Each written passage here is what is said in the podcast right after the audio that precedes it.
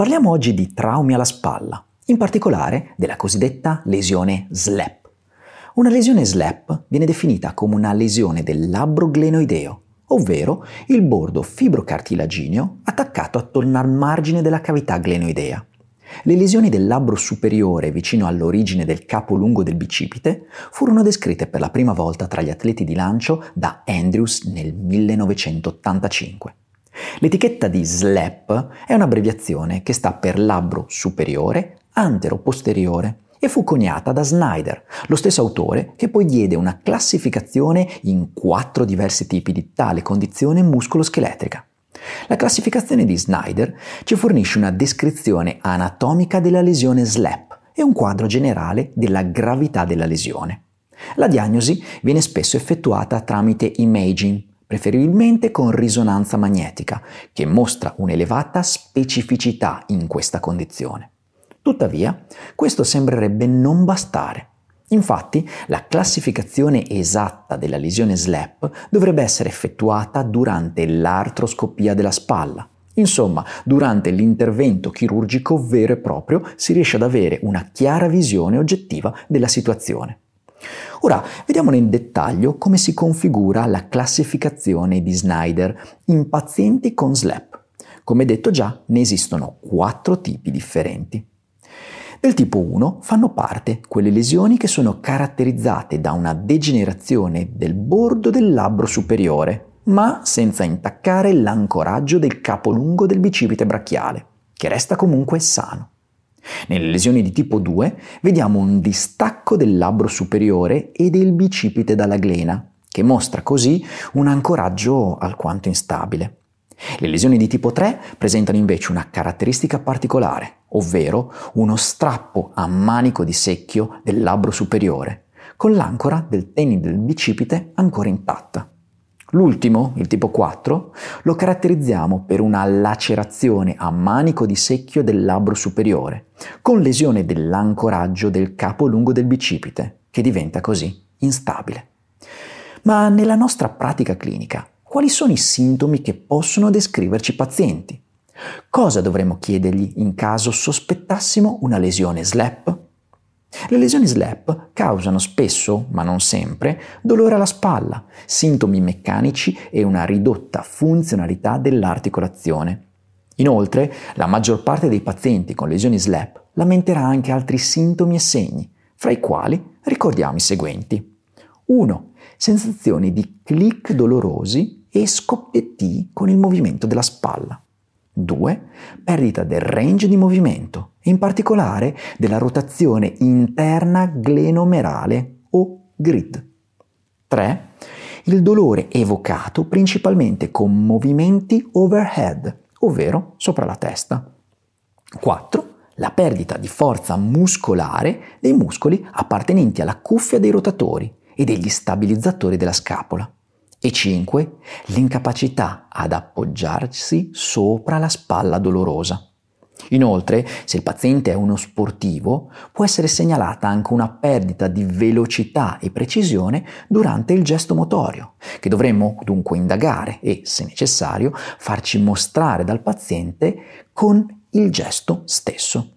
Ricordiamoci inoltre che non raramente sono associate anche altre patologie di spalla che possono complicare ulteriormente la situazione, che dovremo quindi indagare durante l'esame oggettivo. Tra i più comuni non possiamo non nominare la lesione di Bancart o le lesioni della cuffia dei rotatori.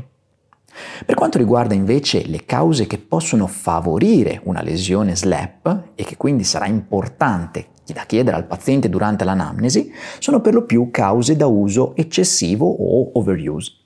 Non è strano infatti trovare questo tipo di lesioni negli atleti appunto overhead, dove il movimento di lancio ripetuto può causare delle microlesioni, oltre che della cuffia, anche della porzione superiore del labbro glenoideo.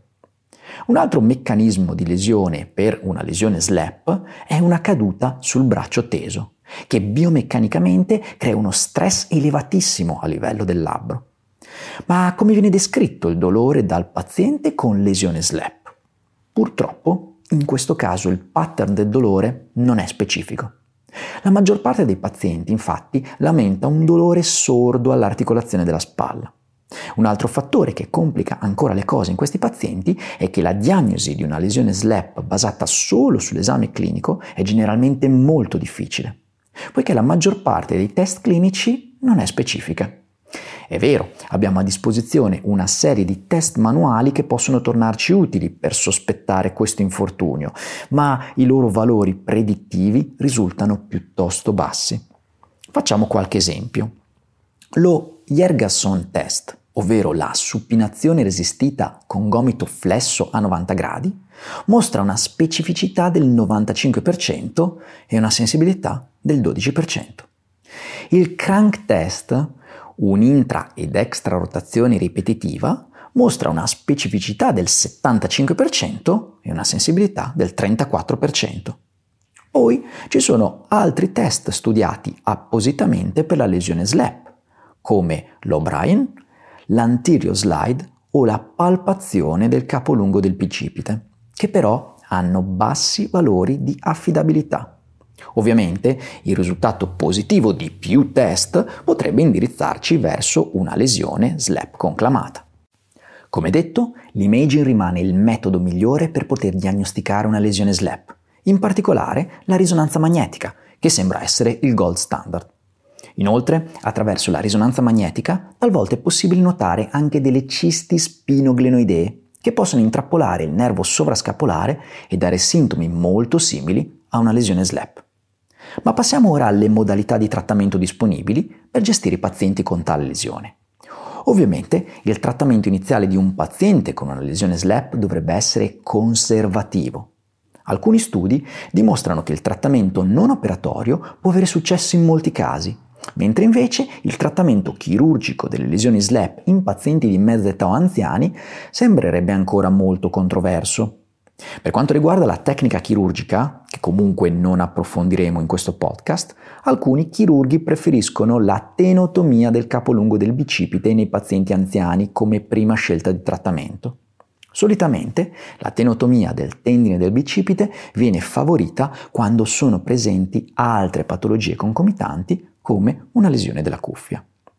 Qualora il paziente con lesione SLAP mostri una sintomatologia non troppo intensa e riesca comunque, anche se con difficoltà, a mantenere una buona funzionalità, si potrebbe, in accordo con il medico, decidere di intraprendere inizialmente la gestione non operatoria. I farmaci antinfiammatori, la fisioterapia, il cambiamento o il miglioramento del gesto sportivo dovrebbero essere inizialmente suggeriti come opzione di trattamento chiave. In particolare, attraverso la fisioterapia dovremmo cercare di riportare il paziente ad una funzionalità tale che gli permetta di effettuare le attività di vita quotidiana o le attività sportive in totale sicurezza e senza l'esacerbazione dei sintomi. Uno studio del 2010 di Edwards ha esaminato i risultati della gestione fisioterapica in pazienti con lesioni SLAP, con un follow-up ad un anno.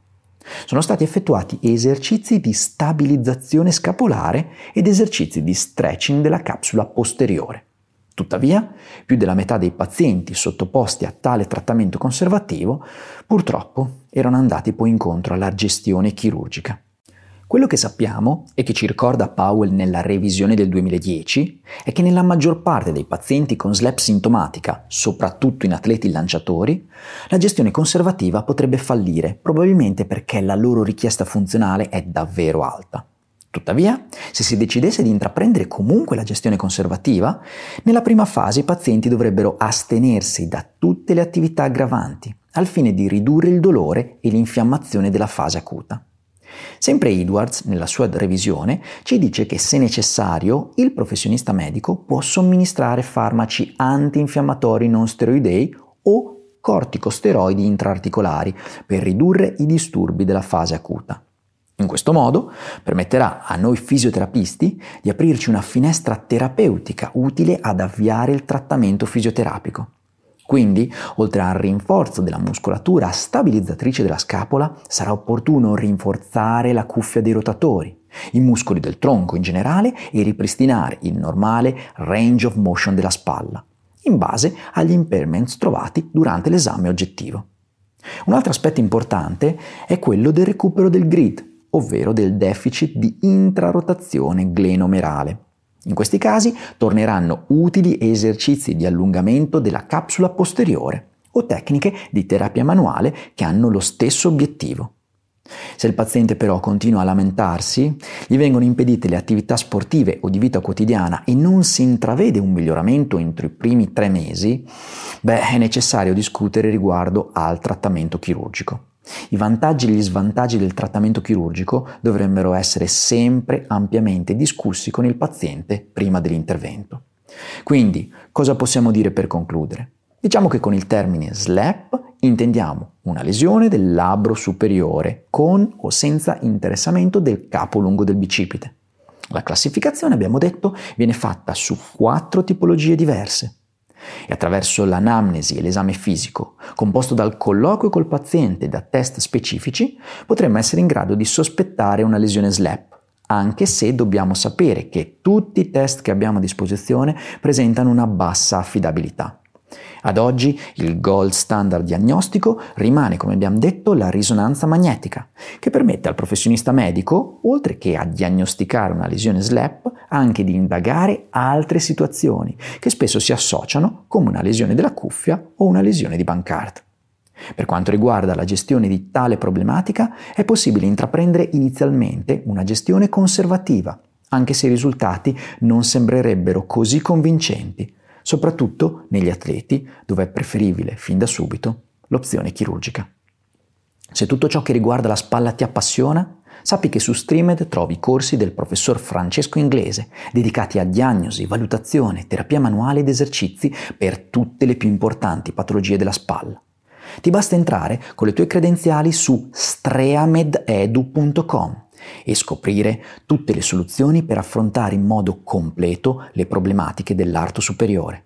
Ricordati, con Streamed formi il tuo futuro.